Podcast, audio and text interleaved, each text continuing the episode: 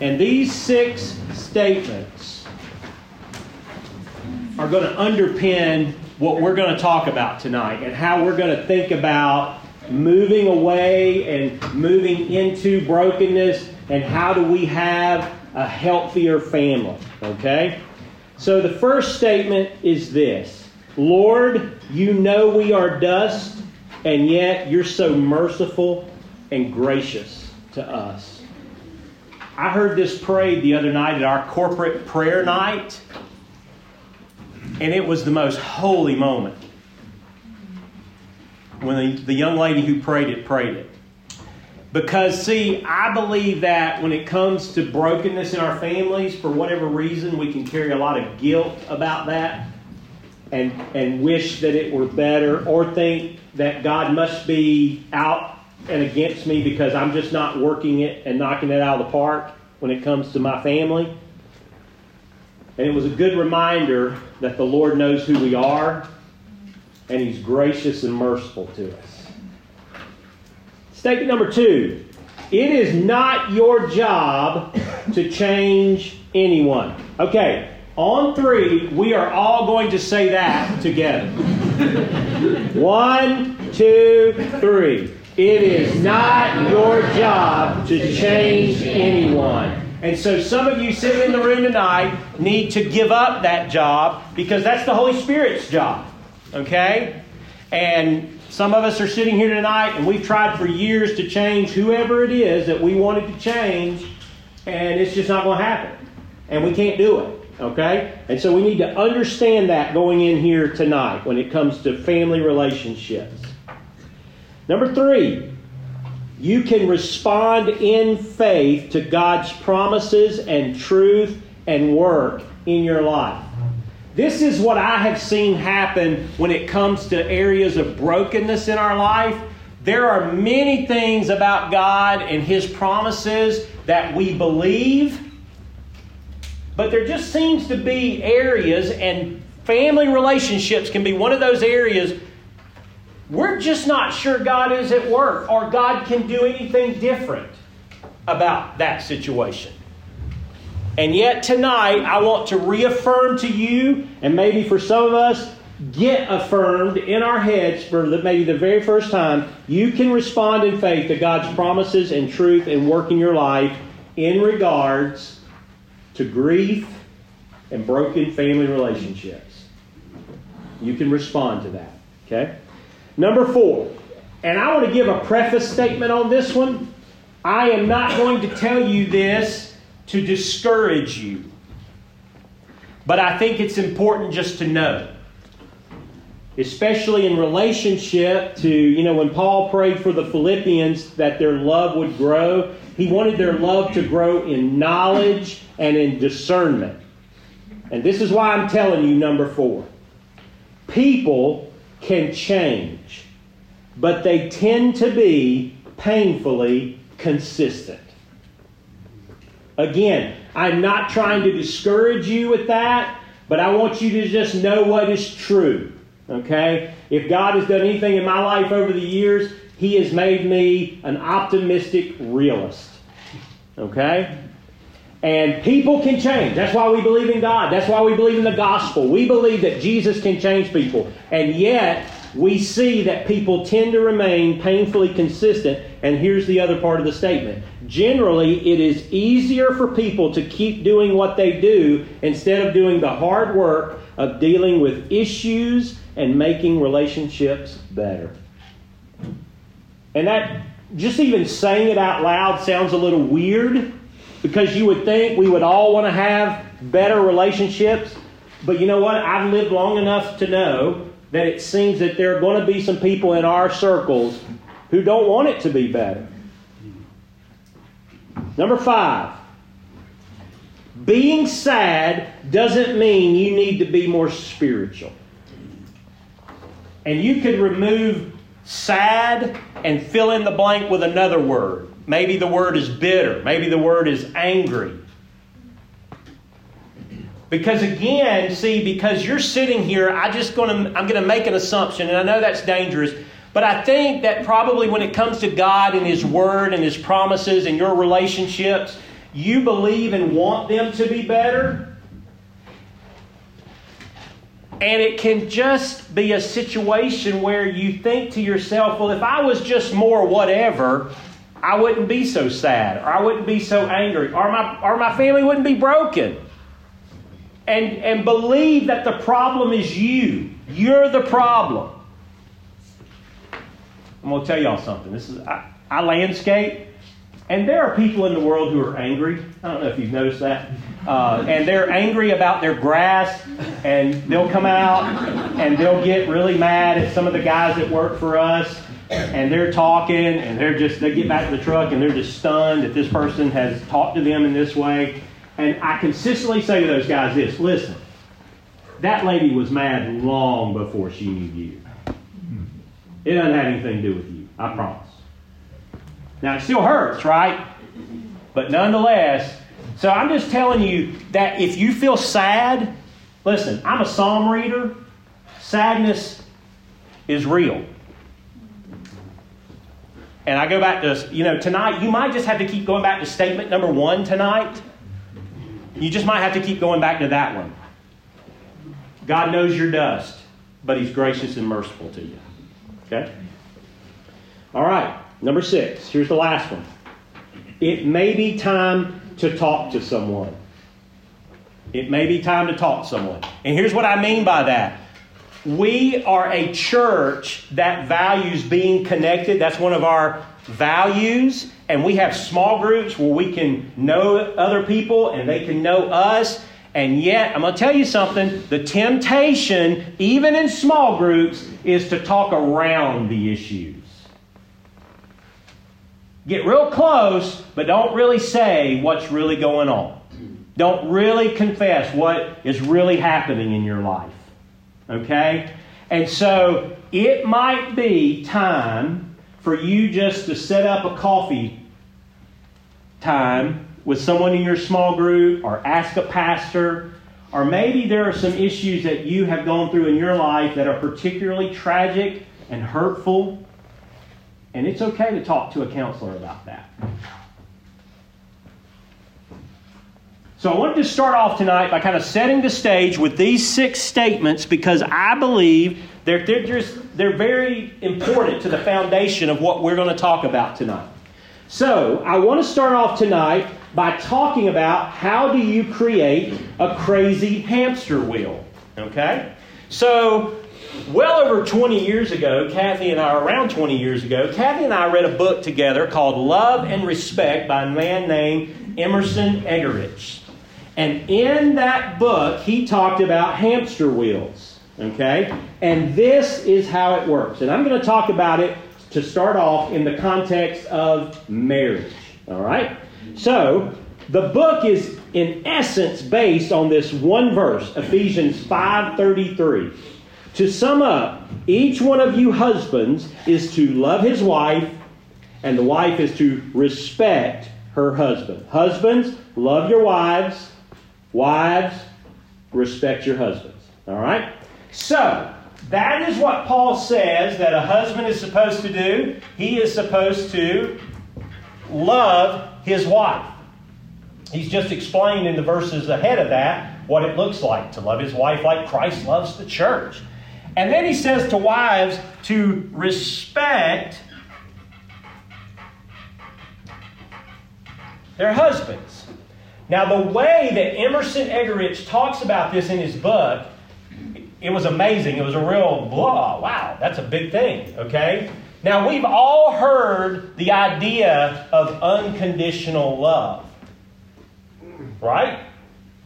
And that's way we want to be loved. But what he says in the book, because he talks about how Scripture talks about it, for a man, a man wants to be respected. Okay? And what he said was, is that men should be, by their wife, unconditionally respected. And I remember when I read that, that sounded weird. Because, why? We tend to think respect is earned. Okay?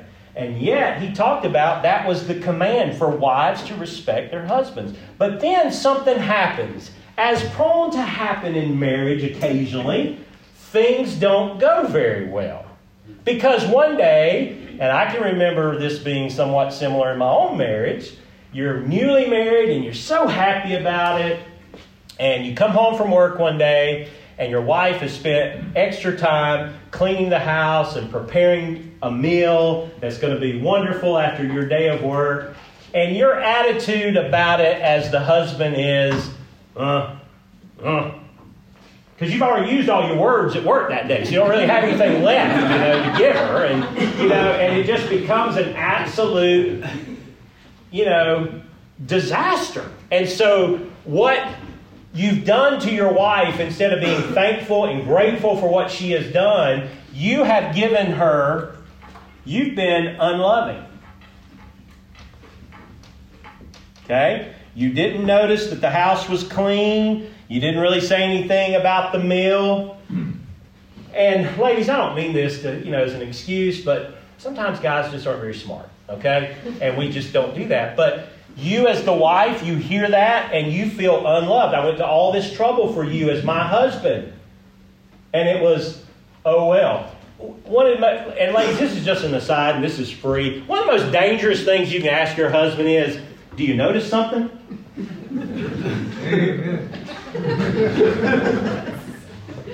I just always say, man, your hair looks great. your hair looks great. so, what happens though is the wife now has a decision to make. She feels unloved for everything she does, and so she says, Well, you never appreciate anything I do around here. And so, what she does is she gives a dis, she disrespects her husband, telling him he never does anything. And then the wheel starts spinning. Because when a man feels disrespected, he's going to tend to act in a way that's unloving. And so he says something unloving to her. And let me say something to you. This can be very loud, or this can even be very passive.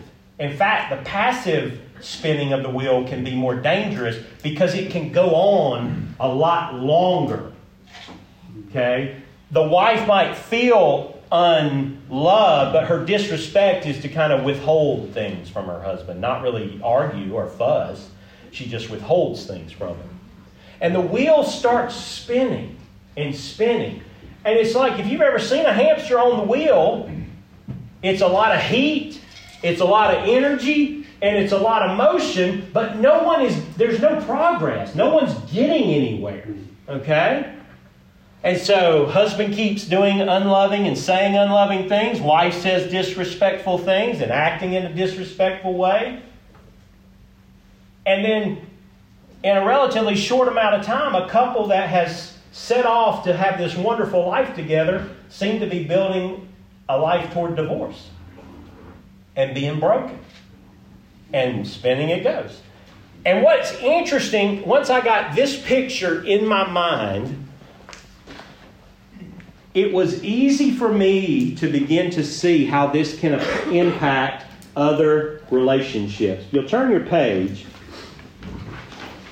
This can happen in your families.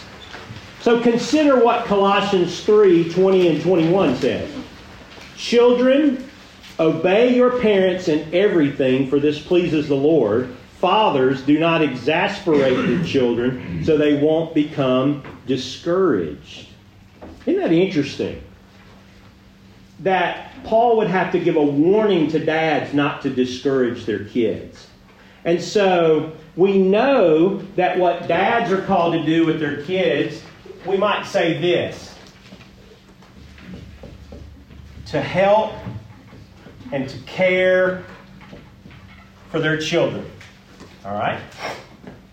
And we know the scriptures say that kids are called to honor and they're also called to obey their parents. Okay? And so one day, dad has left a note or he's told the kids, hey, I need you to get these things done before I get home today. And they come home, and what happens? The kid has acted in a dishonoring way or a disobedient way, and they just totally ignored what dad had asked them to do.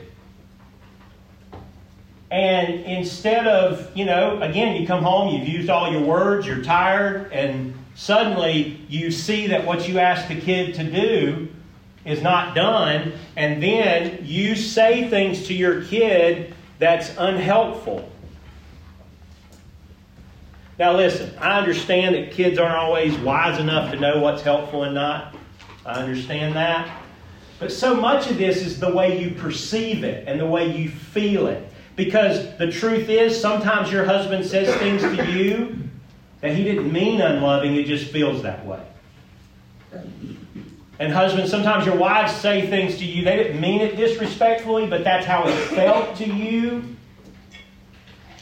And this can happen with our kids. And this can happen in the most unbelievable moments. It was interesting as my dad got older and I got older, I can remember telling stories about things that had hurt me that my dad had done, and he would have no memory of it whatsoever. He wouldn't even remember that it had happened. And then he would say things I had done when I was a kid, and again, I have no memory. But nonetheless, the crazy hamster wheel gets turning in our lives with our relationships because they get broken because we've not been loved, we've not been respected, we've not been honored, we've not been cared for. And it's almost like, if you can imagine this, which is almost crazy, but it's like you've got a potential hamster wheel with everybody you know in your family.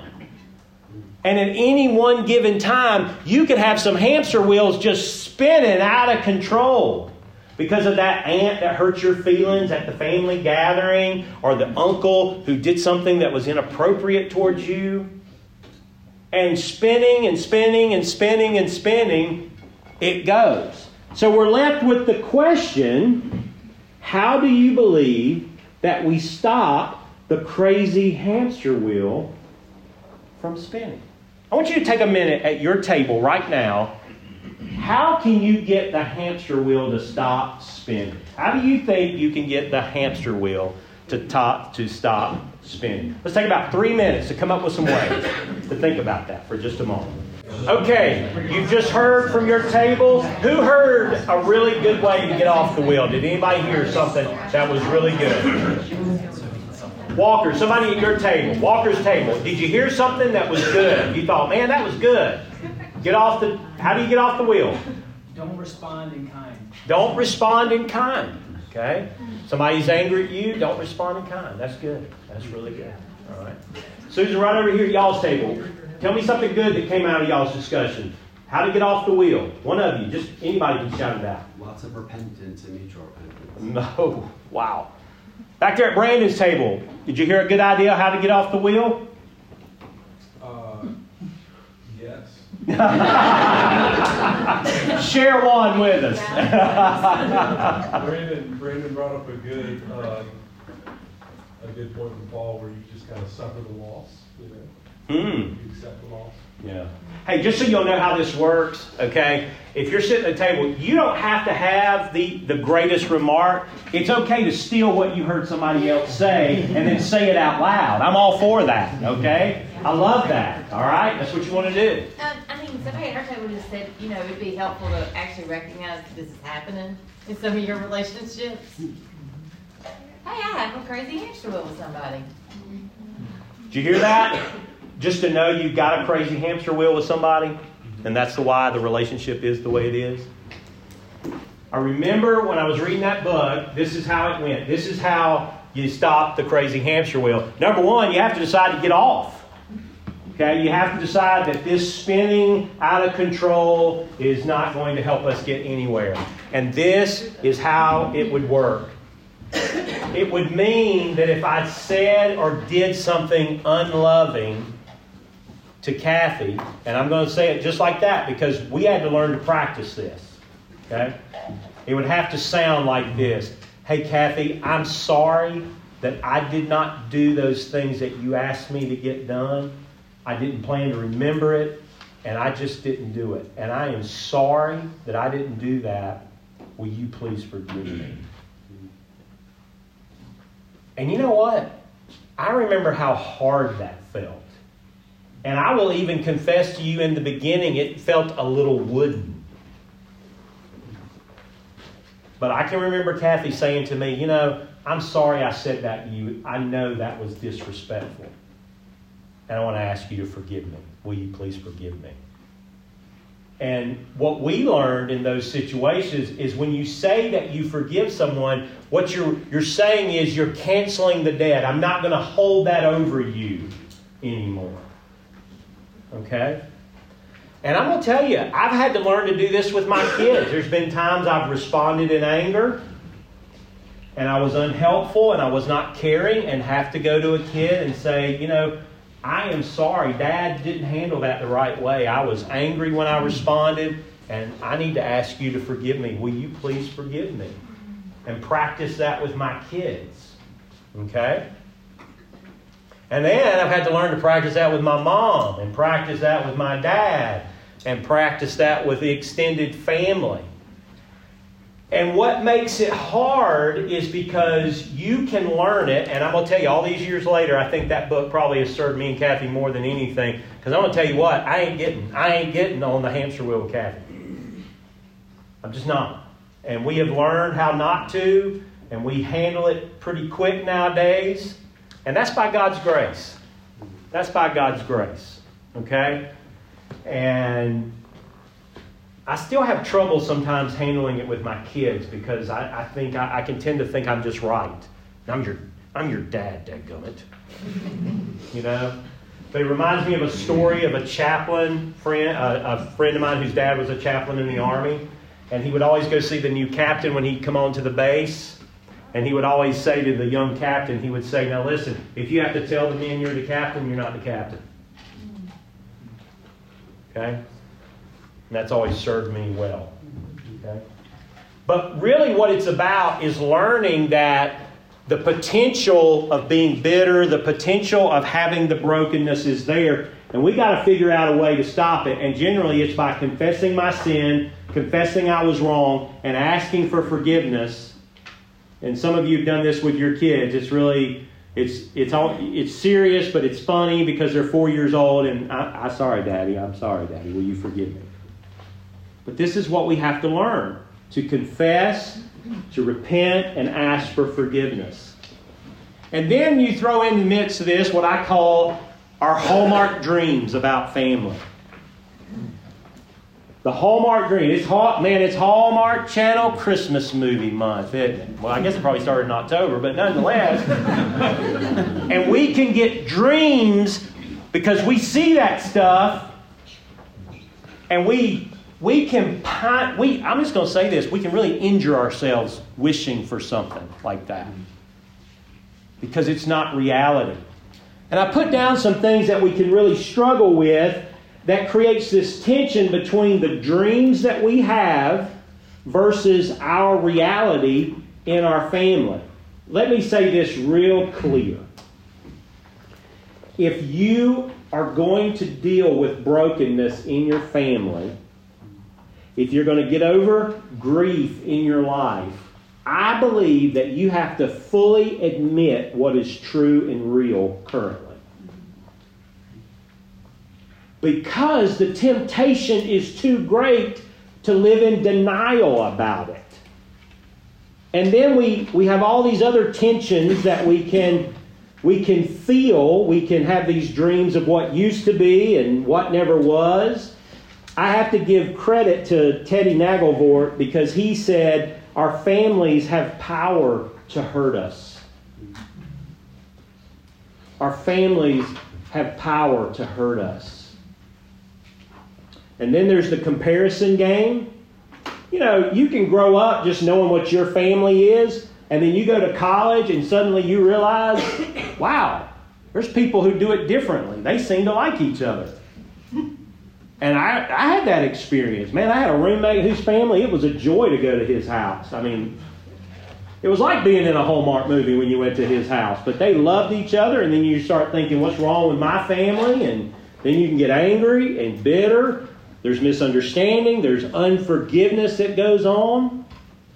But that last one I put is the one I want you to really circle and remember because I believe it's the biggest relationship killer of them all and that's unspoken expectations. unspoken expectations of reality. We expect this person in our life to do something, but we have never communicated that to them. My mother believes that our family is made up of mind readers. And I've heard her say more times than not, well, they should just know. they should just know. Well, how, how are they going to know? I promise you, I am not a mind reader. Not even close. And so it's tough when we have these dreams of the way we wish things happen and the way they really are. And we have to admit they really are that way. My family is broken, and here's why. When I was 12 years old, I had the greatest Christmas ever. Every one of my buddies had a moped, and I begged my dad for days to get a moped.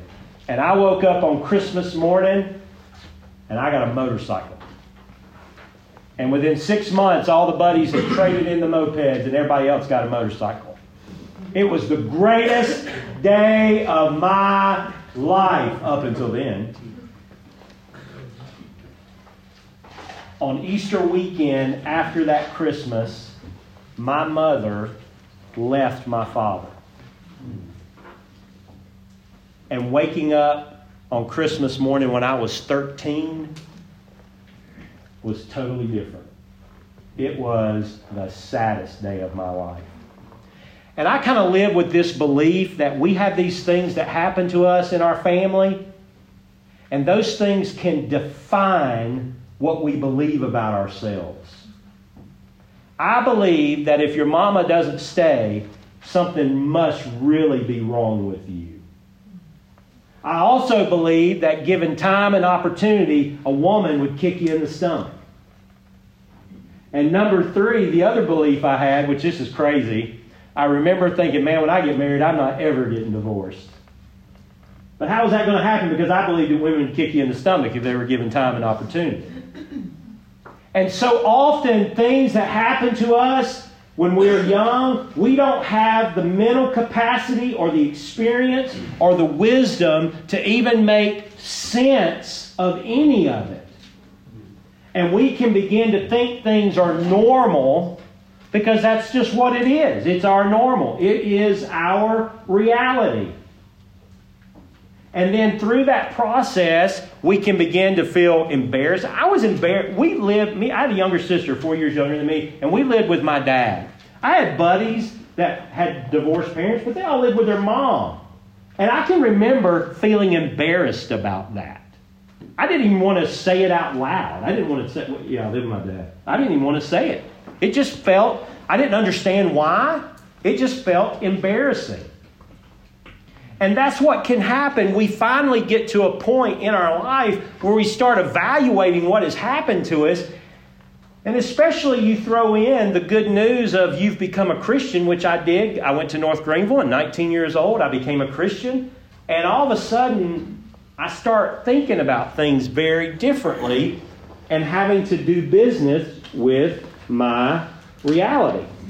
So I want to start by taking a journey and helping us to think about some practical ways that we have to think about our lives in light of brokenness. We're on page two. If you look at the bottom of the page, page two. And I want to talk a little bit about building a firm foundation for our life. And I have put there what has become what a it is a precious psalm to me. It is Psalm 112. And it has absolutely helped me rebuild my life over the last seven years. Because what I've had to come to terms with as a young man and as an older man, sometimes what you have to declare and trust God for in your life is who you're going to be, even in spite of where the brokenness is and the broken relationships with family members you have. Because it's just way too easy to get stuck in the mire of hurt and become the victim of your circumstances. And again, I'm not denying that what happened to you happened. But I don't believe it's worth living a life of misery over.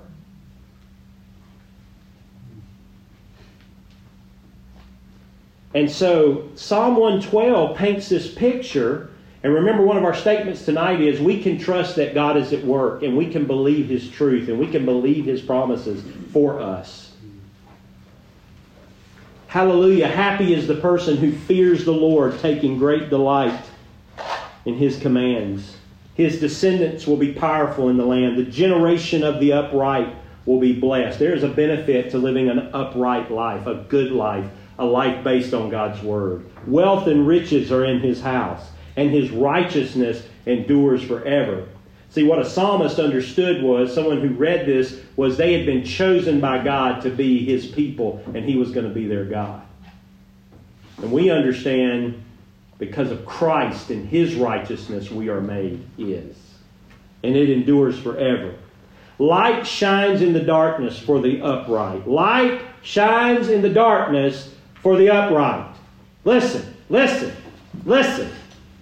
Tonight, it may be hard for you to know this or believe this, but I believe this is an absolute promise for God that God, in His kindness and goodness, knowing that we are dust, and in His grace and mercy toward us, when we completely have lost hope and don't understand or think it can be any different, there are just days where God just shines His light and makes it so clear how we're going to move forward.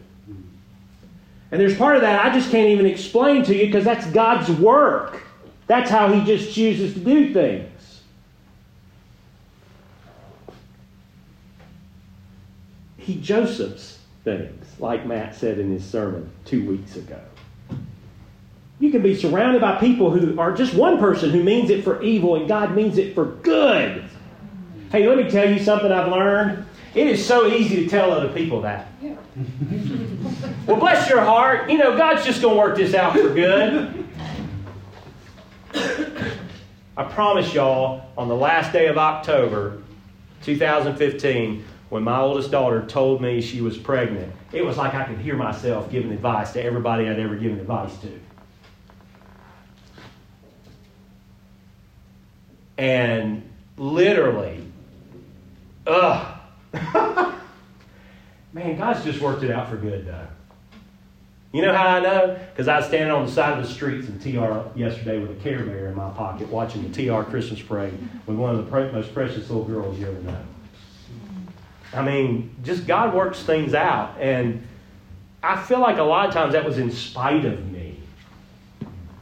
But I do, I will say this and confess this to you. I spent a lot of time during those years just begging God, God, I can't make it if you don't do something here. Because that's the issue, isn't it? We want to be capable. We like to be thought well of. And that guy's got it together. You know, it's a good thing God calls us to go into our closet and pray because we can scream and yell in there. Maybe people won't hear. But light shines in the darkness for the upright. He is gracious, compassionate, and righteous. Listen, in spite of brokenness, you can be a gracious person because you've been given grace through Jesus. You can be a compassionate person. You can be righteous. Good will come to the one who lends generously and conducts his business fairly. Even though you've been hurt by a dad who was a, a no good, rotten scoundrel, it doesn't mean that you can't be, by God's grace, be honest and a man or a woman of integrity. Listen to this. This verse is what scared me. And I've told this story before. See, because the day after I found out Emma was pregnant, Matt texted me Psalm 112, verse 1 and verse 7. And verse 7 says, He will not fear bad news, and his heart is confident, trusting in the Lord. I got kicked in the stomach by Emma on the last day of October and got kicked in the stomach by Matt on the first day of November with those verses. But gosh, man, I'm so thankful for it to this day because it saved my life. It saved my life. I didn't know how I was going to be a dad anymore. I, did, I just thought I just felt like a huge failure. See, the Psalms never deny that things are going to be hard.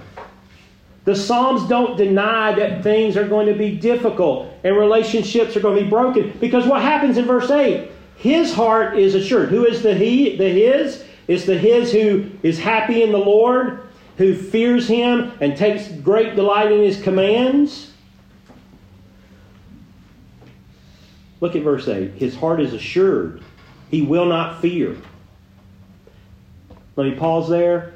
That gave me plenty of time to pray that God would help me not be afraid anymore.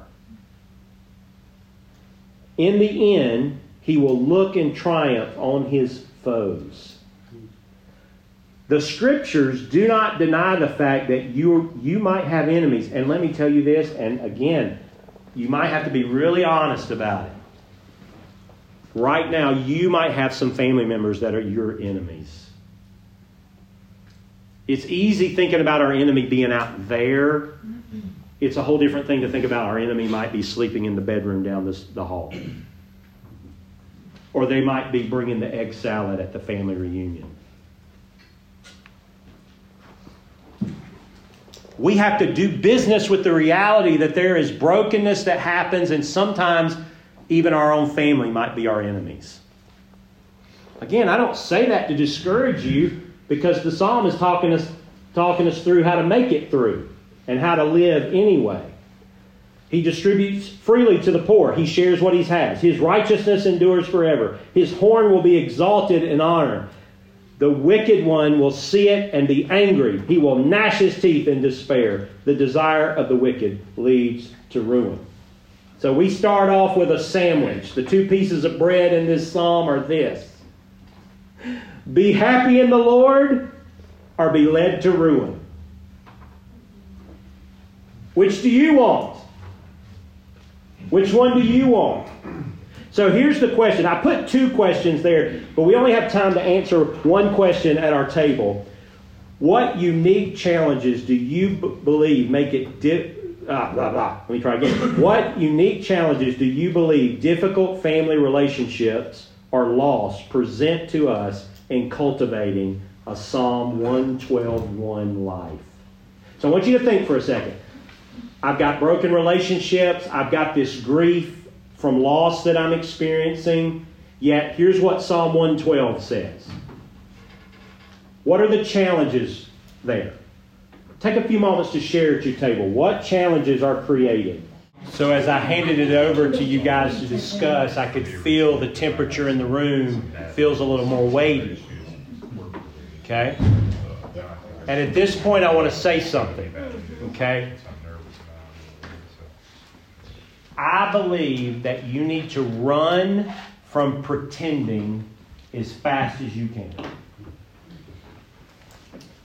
Because it is easy for us when we have to come in contact with the broken relationship to put on a face, to put on, okay, I'm going to be insulted by my aunt at the, and I'm just going to put it on and I'm going to just be, well, I'm just going to pretend I'm okay.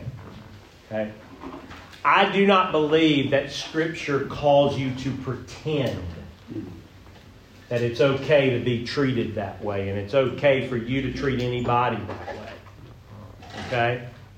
Now, on the next page, on page three, it is titled Recognizing the Realities of Having God as Our Father. What I want to encourage you to do is perhaps get together alone or with a friend or two and do some reading of these scriptures and start thinking about the implications of them for your life. Because it's like my friend Tom Klein says when God declares something true, it is absolutely true whether you believe it or not. And sometimes the journey of coming in and living the reality is completely confessing to God that you just don't believe it yet. Now, you can read Psalm 112, verse 1, just like I had to in November of 2015. And I promise you, that month, I spent a lot of time confessing to God, saying, I don't feel very happy about anything. And God, I need you to do a work in my heart. I promise y'all, that year and into the next year, Psalm 112 was about all I read that year because I just kept praying it every day. I wanted it to be true. I wanted to live it. I wanted to know it. Okay? Remember that statement we made earlier about it's not your job to change anybody? There's two of these things I do want to point out to you that I think is very important. And that is that number four, as 1 Corinthians 5 and 6 say, that we've been made a new creation, and that is a process. I have no false belief that all of us are going to walk out the door tonight and perfectly know how to handle all the broken relationships. Now, but I'm not beyond believing that God can bring a lot of healing tonight. Okay? And so it may begin with us just, Lord, I want to I want to know these things are true. I want to live in these realities. But there are two that I want to point out that I think are also important. Number three, reconciled people practice reconciliation. Paul talks about in 2 Corinthians 5 that we don't, because we are in Christ, we don't look at people from a worldly view. We learn to look at them through the view of Scripture. We learn to judge things by the way God judges things.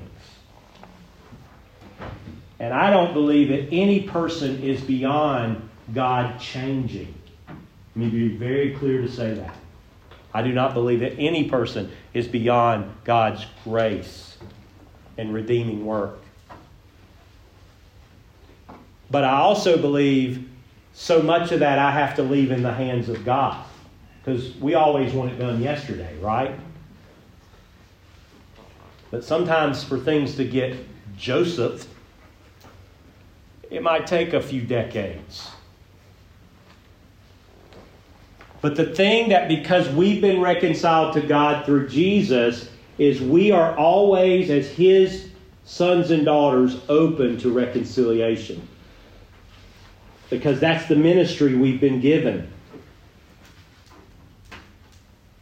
And when I said that, there might have been somebody who came into your mind and you thought yourself, not him, not her. Again, part of this process may begin of just confessing what is true to God. God, I've been unwilling to even consider forgiving or reconciling with her. I don't want no part of that with him. And yet, that's what we've been given. And I want to bring up number five here because we have been given a spiritual family. Listen, there are places in the world tonight that if you follow Jesus, you don't have an earthly family anymore. And I think what can make this potentially very hard for us because here in America, we still just put a lot of weight on our earthly family, our biological family relationships. Listen, if you've ever said to yourself, man, why can't my family be like my small group? That is never a bad thing to say. That's just God's grace to you that He's given you some relationships you can celebrate and enjoy. And I will just say this it might be that we might need to think through a little bit more how we include each other. I'll just let that hang on you. Okay? Well, let's move on. I need to get to some things tonight because I believe we need some real practical information because I don't want you to leave tonight just what, you know, what do I know, but what do I do? What do I do about that? I think we do need to understand that there are different types of family relationships. And I would say healthy. Let me just be real clear here. If you're going in search of a healthy example of a family in the scriptures, there's a lot more examples of what not to do. I love the Old Testament, but I just don't think you should parent like David. Okay? There's just a lot of example of what not to do. And it always reminds me of what my old boss Russell used to say. You know, no life is a waste. Some people show us what not to do, okay? And so we need to understand that a healthy family is not perfect. A healthy family is just one that takes seriously to honor the Lord and by faith try to practice what he says in his word. Listen, Team Bradford ain't close to perfect. But you know what? At the end of the day, we try to love each other. We try to say we're sorry when we screw up. And I still feel like a few of my kids are going to end up in counseling because me and Kathy were their parents, okay? I mean, who knows? All right? But we're just trying to be faithful here. And I'm going to tell you, if you'd come up to the sidewall pizza and TR the other night, it was a, it was a ruckus. And it was Team Bradford having a good time with each other. And I'm so thankful for that. Because I promise y'all, seven years ago, I didn't know that that would ever happen again. I just didn't know. I just didn't know. And I got in the car and I just praised God for it. So healthy families aren't perfect. They're just real, they're just honest, and they just try to faithfully obey what God says. There are difficult families. I wish I could give you every example of what a difficult family, a difficult aunt, a difficult sister, a difficult mom is, but I probably don't need to because you know what it is. You know what the difficulty is that you face. It's, it's what the answer is to why, when you ask the question, why does my mom say that kind of stuff?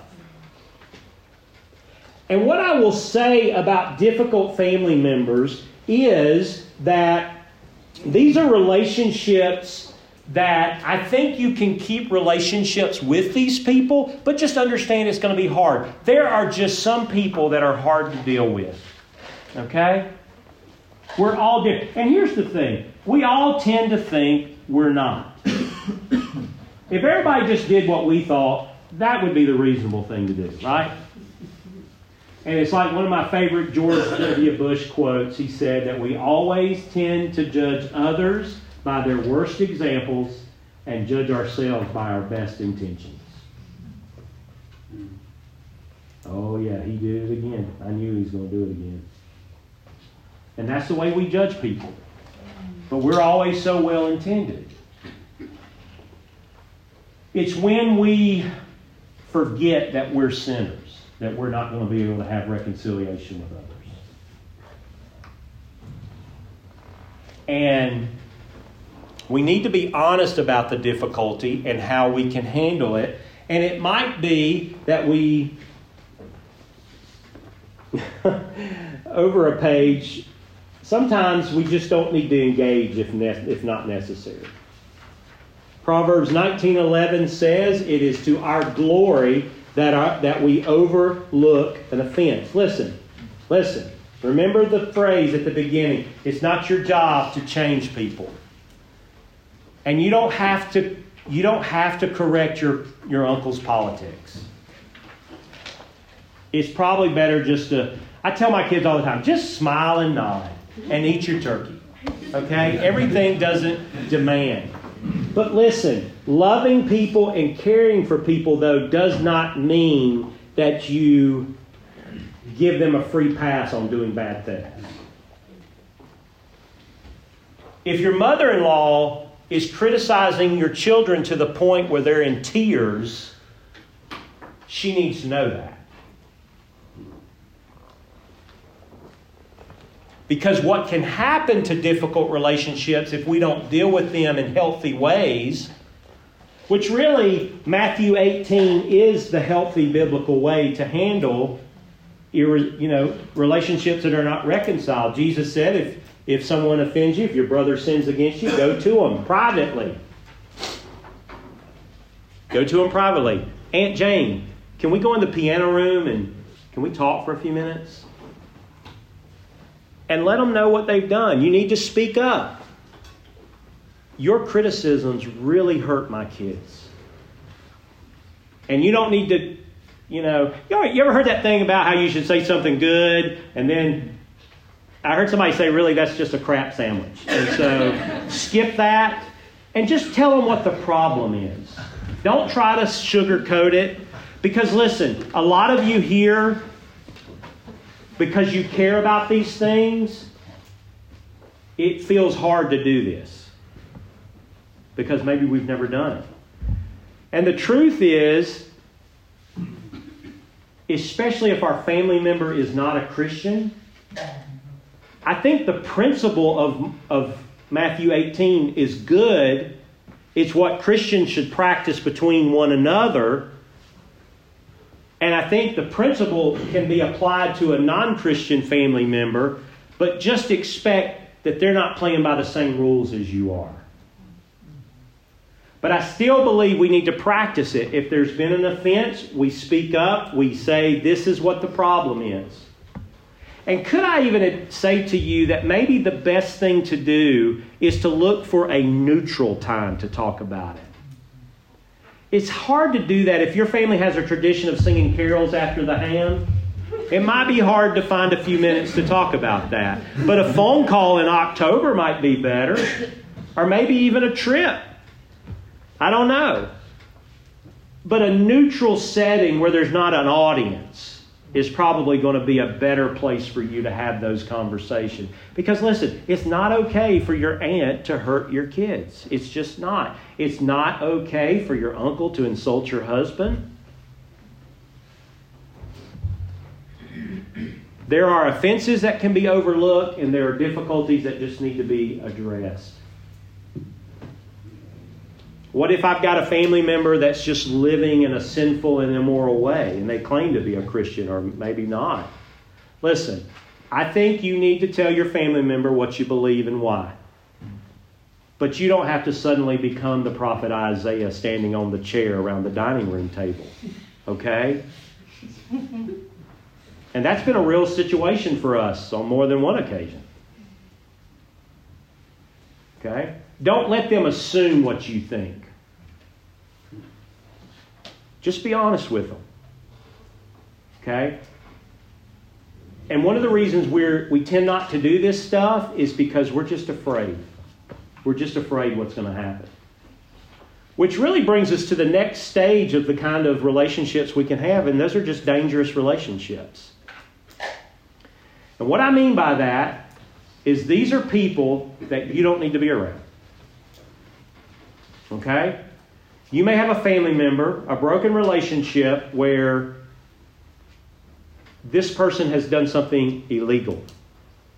They've broken the law in doing something to you or somebody in your immediate family or even your extended family. They have proven by their actions that they are not safe to be around. Let me say to you, for several years, I spent Christmas with my wife and my children and my dad and my stepmother at the Chick fil A in Greer because my stepmother's grandson was dangerous. And I couldn't take him, take my kids into their home with him there. That was one of the most uncomfortable conversations I'd ever had with my father. But it just went like this Dad, if I understand why y'all have him in the house, but here's what he's done, and I just can't let my kids be around him.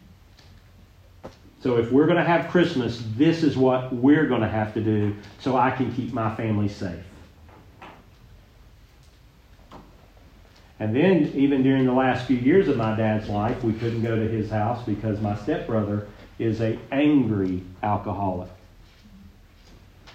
And I had to tell my dad, we cannot come over because he is here, because he's drunk all the time. He, he's not safe. He is not safe. And again, these are not, it's not like I'm having a good time or feeling real self righteous about any of this. But listen, sometimes you've got some family members where the consequences are just too dire for you to ignore this. And you need to address what the problem is and, and clearly define what you're going to do. Don't let the situation or that person or some kind of guilt or some kind of helping you know, parent that wants you to just kind of sweep it under the rug and pretend like it's not a problem and look at you and say, Well, I thought you were a Christian, right?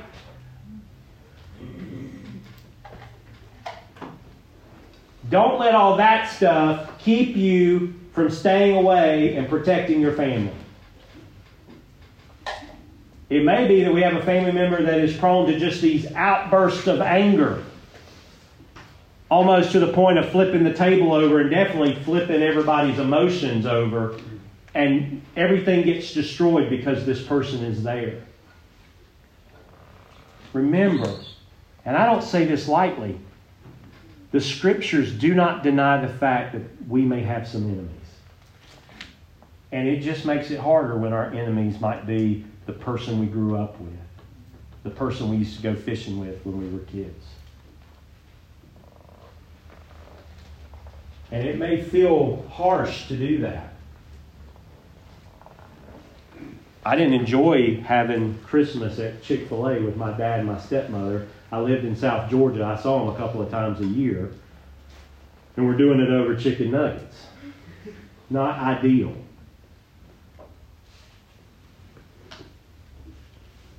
I'm just going to say this. The fruit of the person's life we had to protect our kids from completely revealed itself and justified our decision. I wish it would have ended differently, but it didn't. Why? Because some people are painfully consistent.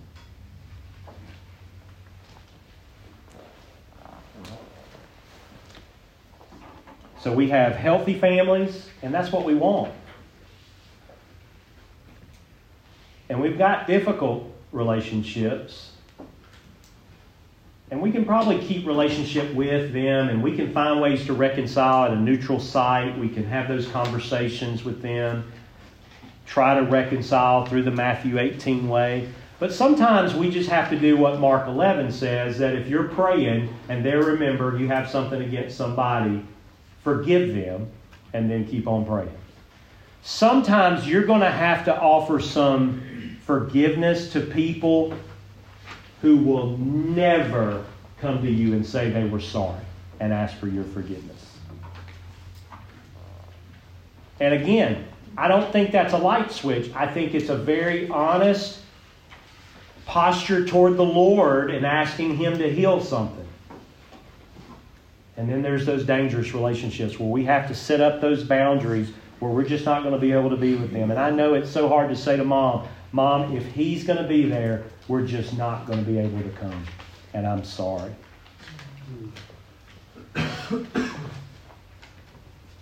But I'm going to say it again. Don't you get guilted and put your family at risk. Just don't. And I think you just need to walk in God's grace with that. I want to talk about one last thing as we get ready, ready to finish tonight. And I think it's one of the hardest ones, but I do think it's important to point out and to think about. My good friend Hugh has always talked about the tendency we have to live in the ditches. Hugh, every time a situation comes up, I can see you talking about it in such a helpful way. And I, I'm always asking myself, what are the ditches in this situation? And what it can happen in our family situations, and just so we're real clear, you know, the ditches aren't places where we want to be. As a man who's had to clean up some ditches, there's not good stuff in ditches, okay? There's just not. But with our family relationships that are broken, if we don't go through the process of trying to reconcile, and let me just say, it might be that you need to get some people involved in your family relationships. Hey, if your parents, you got broken relationship with your parents and they're Christians, it might be you need to arrange a meeting with them and their pastor. But if we don't do that, we're just going to live in a ditch. And the ditch we're going to live in is we're either going to live in the ditch of control, where we're just going to try to control everything. And we're just not going to be a very nice person to be around. And you're going to be that kind of person where your kids are going to look at you and say, Mom, why can't you just lighten up? Why can't we just have a good time? Because you're trying to control everything that happens because of the guilt and the broken relationship and the loss, and you just try to control everything. And then, usually, controlling people are not the kind of people you want to be around.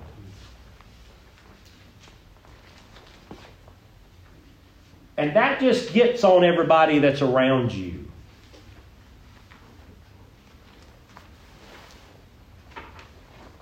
It's just like a bad cologne. You know, you've been somewhere and somebody's got on a bad cologne, you get in the car and you, you smell that? You don't want that on people. But that's what you'll do. You'll try to control everything that goes on in your house because you, are so committed to that not happening like it did at your house when you were growing up. And really, it's a myth. It's a myth. It doesn't exist. You're just not that powerful. And it's usually based in a lot of fear, and a lot of shame, and a lot of guilt. But on the other side, the other ditch of all this is just being completely passive. Believing the lie that, well, if I really love them because I follow Jesus, shouldn't I forgive them? And just kind of accept them for who they are. Yes, but we have to get to reconciliation, and reconciliation comes through confessing what is true and seeking forgiveness. But we can get checked out.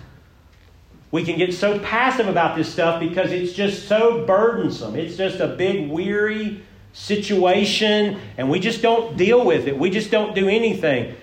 In both circumstances, the hamster wheel just keeps spinning on and on and on.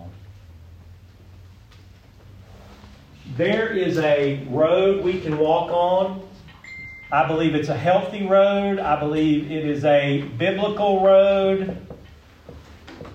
It is a road that trusts in God and His Word. It is a road that is always open to reconciliation. But I also believe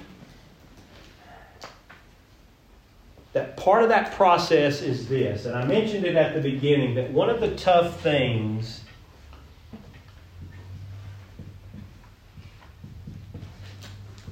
and that can really be a relationship killer are just expectations. And I want to finish this tonight with the broken relationships and thinking this sometimes because people can be painfully consistent, we are going to have to change our expectations of that person. And Hallmark, they always do the right thing.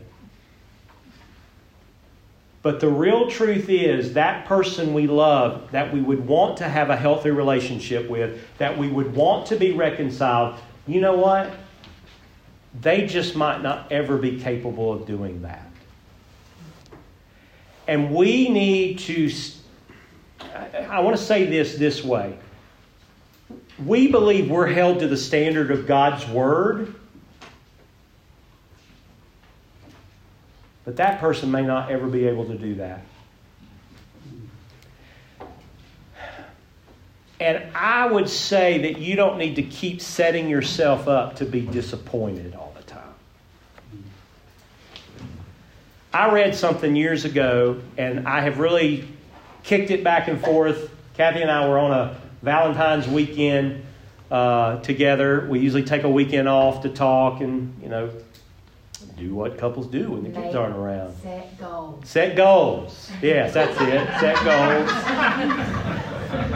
And, And but, other stuff too. but there was a journal there that said this. It was in a, it was in a, a copy of Discipleship Journal, and it, the author said this that she believed that people are about as happy as they choose to be.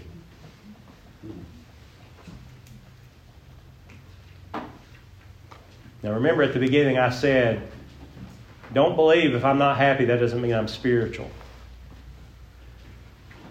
But I do believe that God can bring a healing in your life and trusting in what His Word says to help you do that thing that is hard.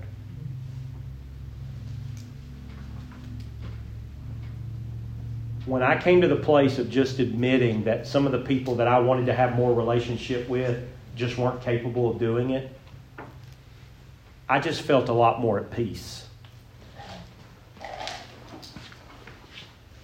And again, it wasn't flipping a switch, it was hard, it was a process. But we have got to learn to manage our expectations of people, what they are really, truly possible of doing.